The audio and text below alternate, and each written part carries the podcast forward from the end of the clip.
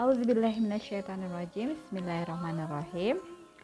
Alhamdulillahirrabbilalamin Wassalatu wassalamu ala asrafil anbiya wal mursalin Wa ala alihi wa sahbihi wassalim Assalamualaikum ya Rasulullah. Assalamualaikum ya Habibullah.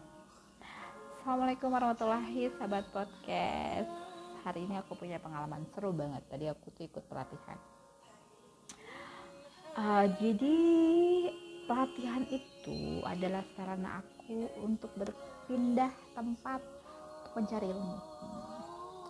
Walaupun yang dicari itu di sana itu dipepetkan tentang cara bagaimana membranding produk ya. Nah aku nggak mau nggak memper apa nggak memperhatikan mereka berbicara. Jadi aku tetap memper, mem, uh, memperhatikan mereka berbicara dan aku tulis semuanya. Dan masya allahnya ya yang aku tulis tuh yang mereka omongin tuh aku tulis dan itu tuh nyambung sama yang aku butuhin. Kebayang nggak? Itulah keren banget. Coba. Masya allah tabarakallah ya. Jadi aku uh, nangkep semua nih ya. Uh, tentang marketing ya. Tapi kalau aku bukan marketing kayak mereka branding produk. Aku mau marketingin surganya Allah. Ya marketing surganya Allah hmm, jadi pertama tuh yang di di apa di uh, dipersiapkan adalah kenali medan tempurnya coba nggak? Kita harus mengenali nih kita kan mau mau jadi marketing surga nih. Kenali medan tempur kita. Seperti apa sekarang medan tempur yang terjadi pada saat ini tuh fenomenanya? Medan tempurnya seperti apa Alhamdulillah ya saat ini semakin membahagiakan buat aku ya. Satu Al-Aqsa sudah mulai uh, apa diberitakan suatu hal-hal yang sangat menggembirakan. Masya Allah. Ya pokoknya hmm, menggembirakan deh. Ya bagaimana uh, di mana-mana di di apa digaungkan. Palestina gitu. Palestina Palestina Palestina Palestina. Yang semua berbentuk dukungan. Ya ya Allah. Nah udah gitu tuh ya. Kemudian mereka menjelaskan lagi ya setelah kita harus kenali dulu medan tempur terus kita harus menyusun strategi. Kira-kira strategi apa yang mau kita pakai nih? Untuk lihat medan tempurnya udah dikasih tahu nih medan tempur kita kayak gini nih kira-kira strategi apa yang bisa kita kita pergunakan untuk uh, menanggapi medan tempur yang seperti itu? Sekarang itu medan tempurnya penuh uh, ya semua di branding oleh media semua di apa digiring oleh media untuk branding sebuah isu sebuah fitnah. Nah kita bisa bikin strategi lagi dong. Kira-kira ya kita kita uh, pakai branding lagi lewat media. Seperti kayak menggaungkan di Palestina ya. Kemenangan Palestina di mana-mana dalam arti kemenangan orang bersuara.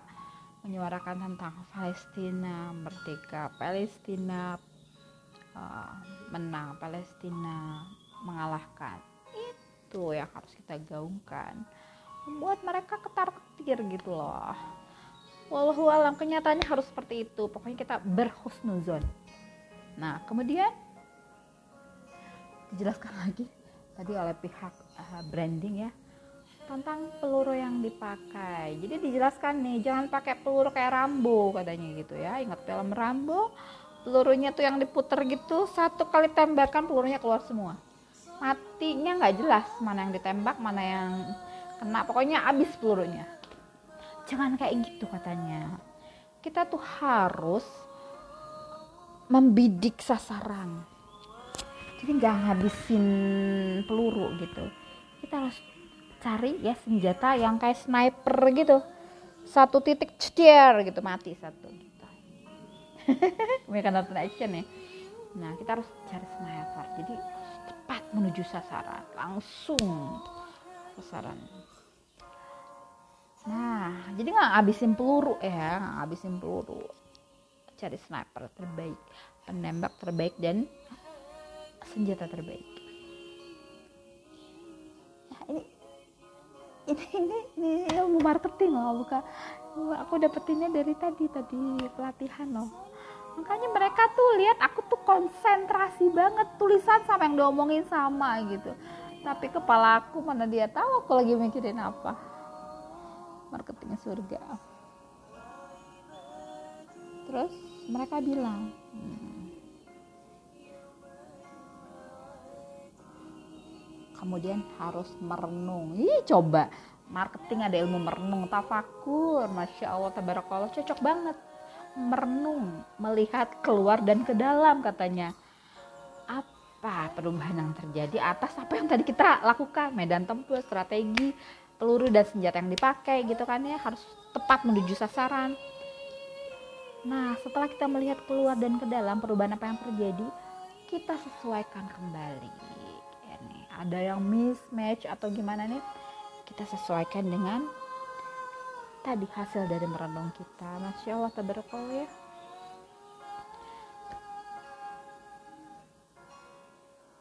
Nah, bagaimana kita mengenalkan? Nah, di sini ada brand buildingnya. Jadi kita bagaimana nge-branding suatu uh, konten yang akan kita uh, cuatkan, ya kita akan cuitkan.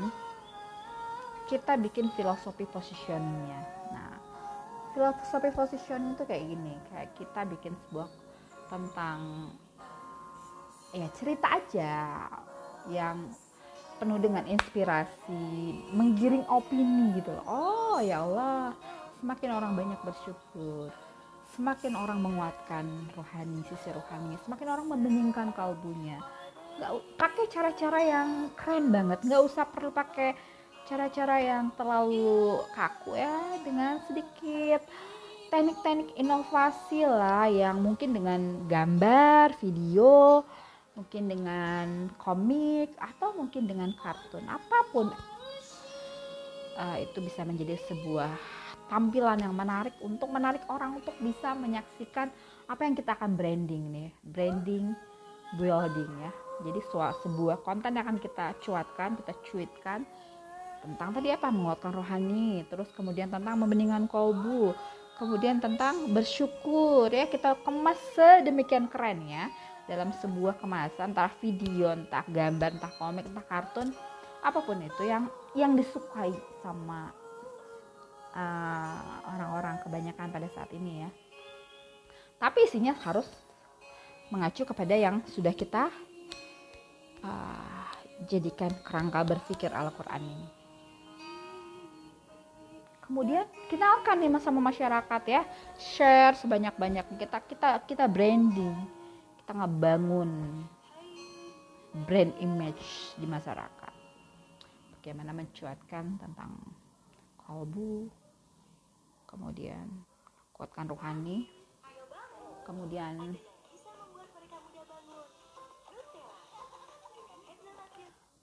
apa pun itu. Eh enggak apa pun itu udah kita kita susun kan kerangka berpikirnya sudah kita susun. Terus kemudian lagi ya ya kita kenalkan sama masyarakat sesuai dengan kesenangan masyarakat.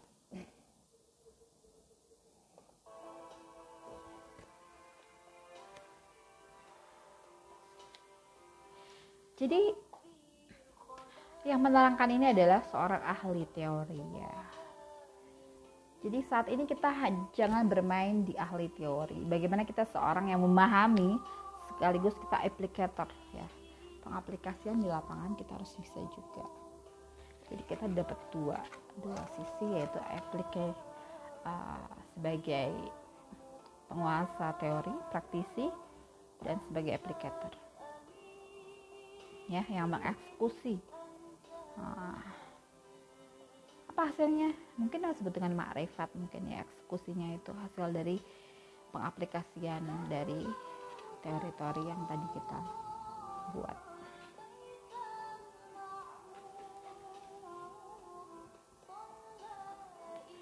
ya jadi uh, apa yang harus kita juga yang harus kita penting dalam hal ini yang kita harus perhatikan ya.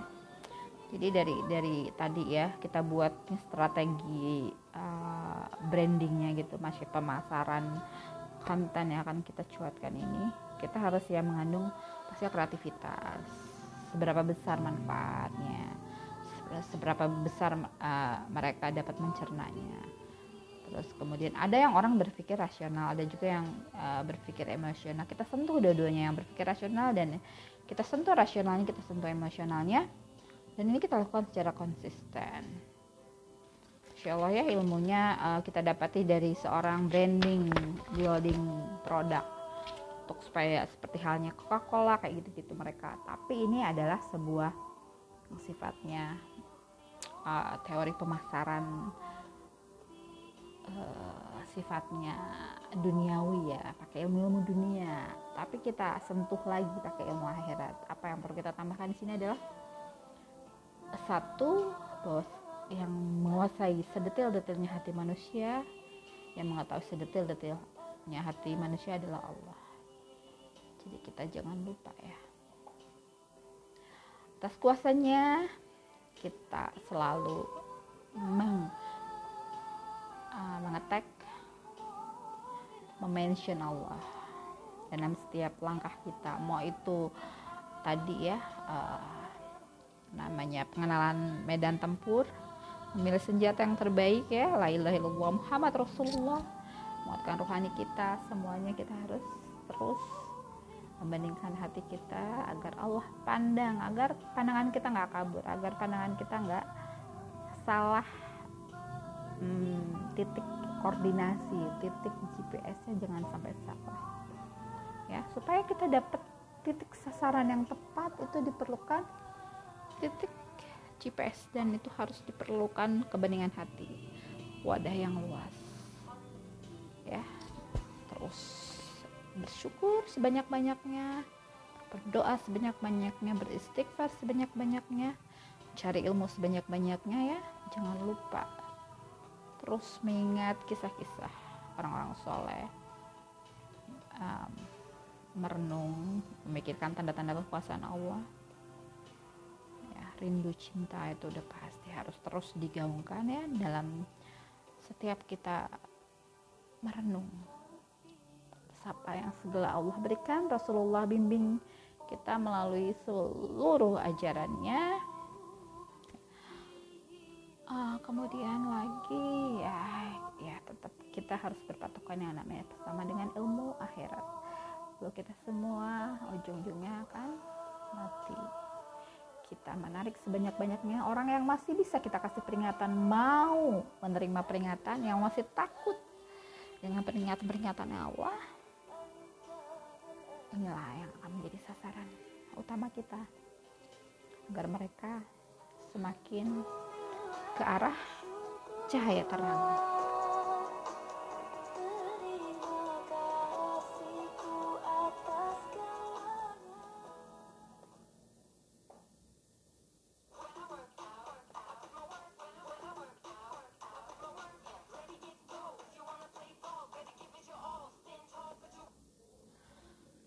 Begitu jadinya ya.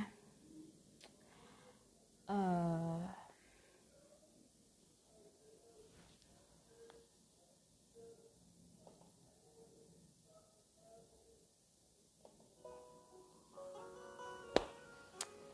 ya seperti itu tadi pengalaman aku mengikuti sebuah pelatihan ya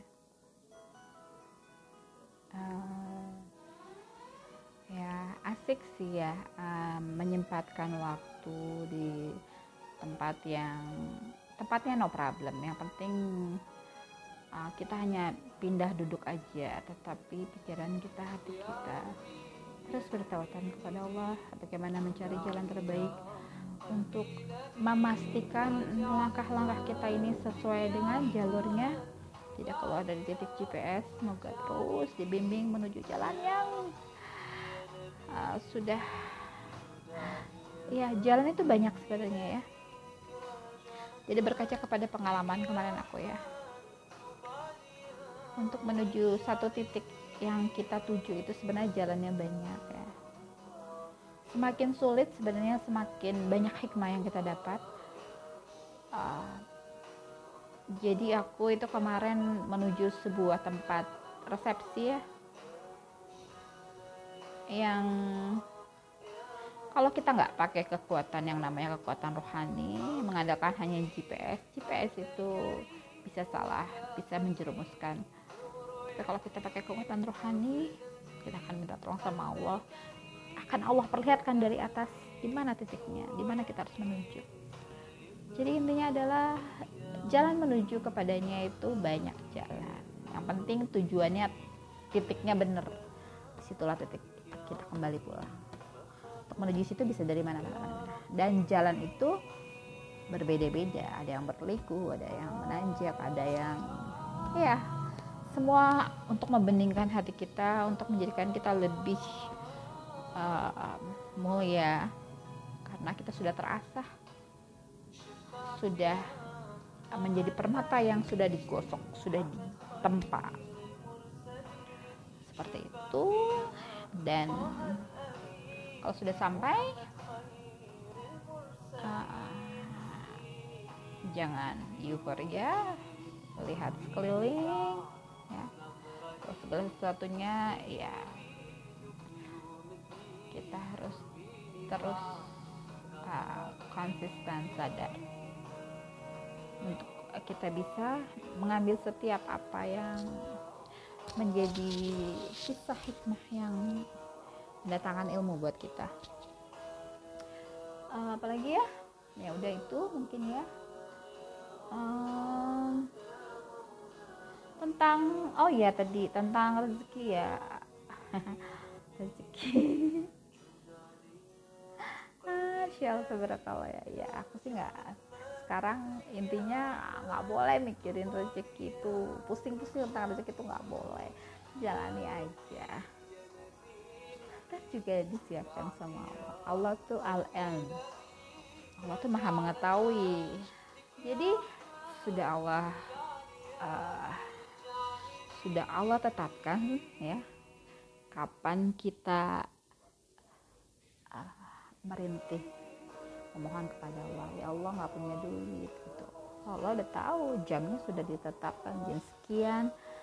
Uh, Linda Merlinda berintih nggak punya duit. Nah jam sekian Linda Merlinda uh, berdoa. Ya, rezekinya udah disiapin sama Allah. Akan di, akan disimpan ditaruh ya mau itu apa sebelum berdoa atau setelah berdoa itu sudah Allah ketahui jadi pesan dari kepada yang maha mengetahui ya. Kita hanya sekedar menjalani. Jangan dipikir-pikir. Pikir-pikir nggak akan nyelesain masalah. Mendingan dijalani sambil kita berdoa sambil kita terus membeningkan hati sambil kita terus ya beribadah berhusnuzon kepada Allah ya. Uh, pasrah menerima segala apa pun ikhlas dari kita lah menjalaninya cukup sudah itu. Karena aku punya pengalaman mau pasang iklan nggak pasang iklan itu udah ditakar sama Allah dapatnya segitu.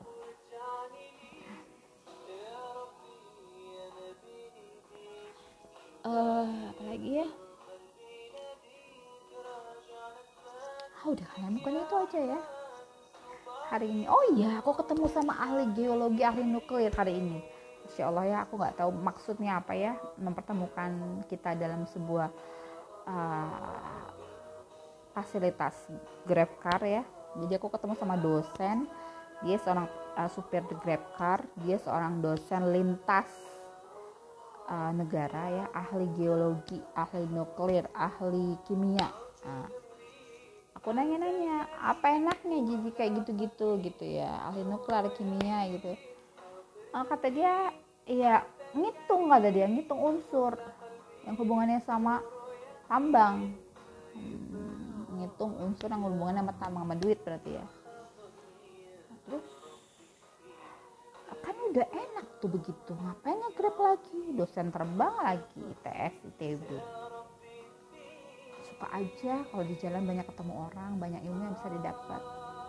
Oke dia mengabdi ke masyarakat untuk mendapatkan ilmu ya. Di jalan tuh banyak ilmu memang ketemu sama orang. Contohnya ketemu sama aku.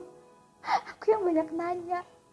Aku nanya apa yang didapati dari uh, mengeksplor nuklir kimia dan geologi? Adakah uh, yang bersangkutan dengan alam? Hmm, kata dia belum ngitung doang sih untuk tambang untuk eksplor uh, energi yang ada di dalam bumi.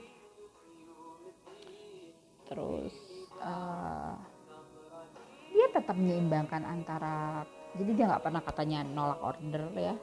Dia selalu menerima uh, order grabnya itu ke mana pun permintaan selalu dilayani makanya dikasih terus katanya sama si grabnya. Gitu juga ya.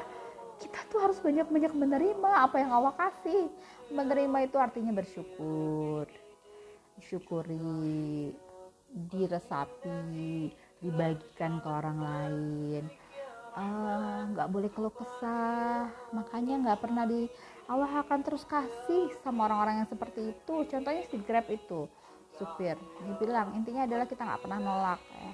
Nolak itu deny nolak itu bandel ngelawan itu nggak boleh ya. Ngeyel. Terus ada satu sih kisah sedih dari dia.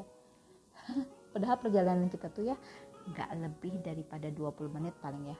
15 menit kali. Nggak lebih lah sekitar situ. Tapi obrolannya padat lah. Dia bilang gini satu hal ya saya ini sampai ke mana-mana ya. Sampai melanglang buana sampai ke Amerika kerja di Amerika. Dan dia istrinya orang bule Irlandia dan udah meninggal. Sepanjang itu ceritanya. Masya Allah ya. Aku sih nggak nanya dia cerita sendiri.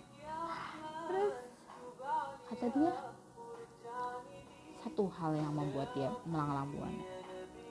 Karena dulu uh, yang harusnya calon istrinya uh, tidak menepati janji suci antara mereka. Cie. Jadi mereka intinya nggak jodoh. Dan mereka dipertemukan lagi di Amerika katanya. Dia dengan suaminya aku dengan istrinya katanya gitu. Uh, tapi udah biasa aja kata dia gitu. Udah biasa aja kita temenan baik. Aku nganggep kayak adik gitu kan kata dia gitu. Terus kataku gini uh, ya pokoknya mengisahkan ceritanya lah memori lah kataku gitu kan. Yang aku bisa tangkap sih ya itu menjadikan satu titik poin buat dia. Belum dia bisa lupakan tentang mantannya. Uh, memang sudah biasa saja. It's fine gitu ya tidak apa-apa satu pun tapi kalau masih diceritakan istilahnya masih ada yang sesuatu yang terkenang untuk diceritakan terus. Dan tidak mau dihapus itu sih. Uh, mencari kesenangan di mana pun sebenarnya kita bisa cari.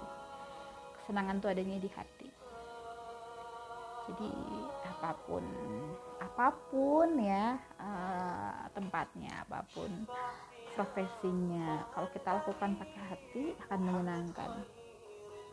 Intinya sepenuh hati dalam menjalani segala apa pun yang telah Allah gariskan untuk kita. Kita syukuri kita maknai. Eh, kalau bisa sih yang udah lama-lama ah usah dikenang ya.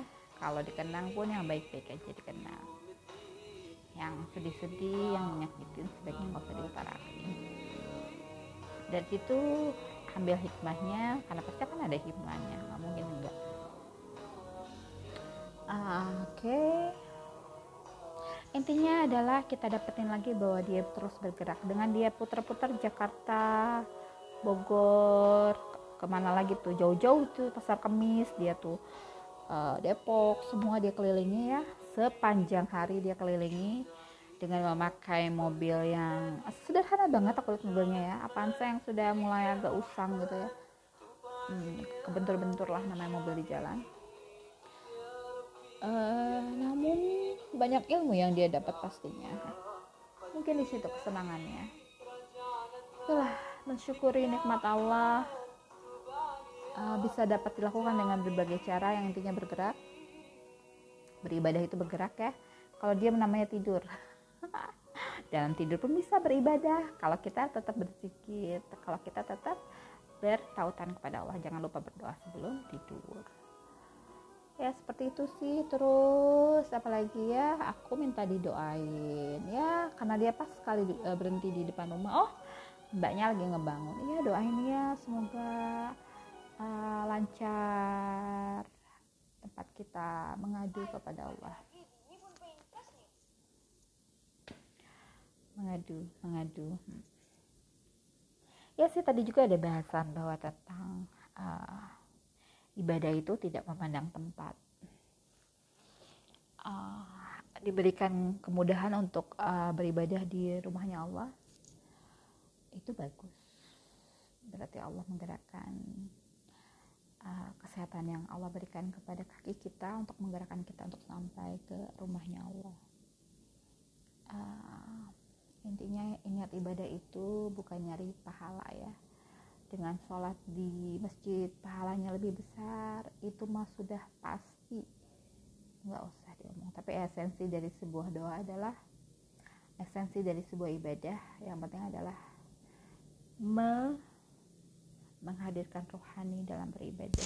Mau di mana pun mau di masjid mau di mana pun tapi jangan suka mengabaikan juga atas apa kenikmatan yang Allah berikan berupa limpahan double pahala. Mau di mana pun sebenarnya pahala bisa diberikan sebanyak-banyaknya apalagi di rumahnya Allah. Dan satu lagi bahwa tata tertib di rumahnya Allah itu sudah pasti ada nggak bisa nggak bisa kita langgar. Yang menjadi suatu ke keabsahan sholat keutamaan itu juga sudah Allah berikan dan diterima ya segala sesuatunya Allah ingin memberikan sebuah kemuliaan kepada seseorang dengan bisa melakukan segala sesuatu di tempat di rumahnya Allah. Dan itu bukan rumah kita ya. Allah yang membuat Allah yang menjadikannya Allah yang akan mengaturnya Allah yang akan uh, membuat sebuah uh, apa pun yang ada di situ. Akan Allah uh, apa? Akan Allah jadikan rumahnya sebagai kekuasaannya penuh untuk mengatur segala yang ada di situ. Semoga kita dimudahkan untuk ah, bisa bersinergi ya. Bersinergi dalam arti mengisi mengisi rumahnya Allah memberikan uh, yang terbaik untuk uh, jamaah yang datang ke situ ya. Itu merupakan ladangnya kita untuk bergerak bergerak bergerak bergerak. Oke sampai di situ saja mungkin ya Alhamdulillahirrabbilalamin Astagfirullahalazim Subhana rabbika rabbi izzati amma yasifun Wassalamu ala mursalim Walhamdulillahirrabbilalamin Wabillahi taufiq wal hidayah. Assalamualaikum warahmatullahi wabarakatuh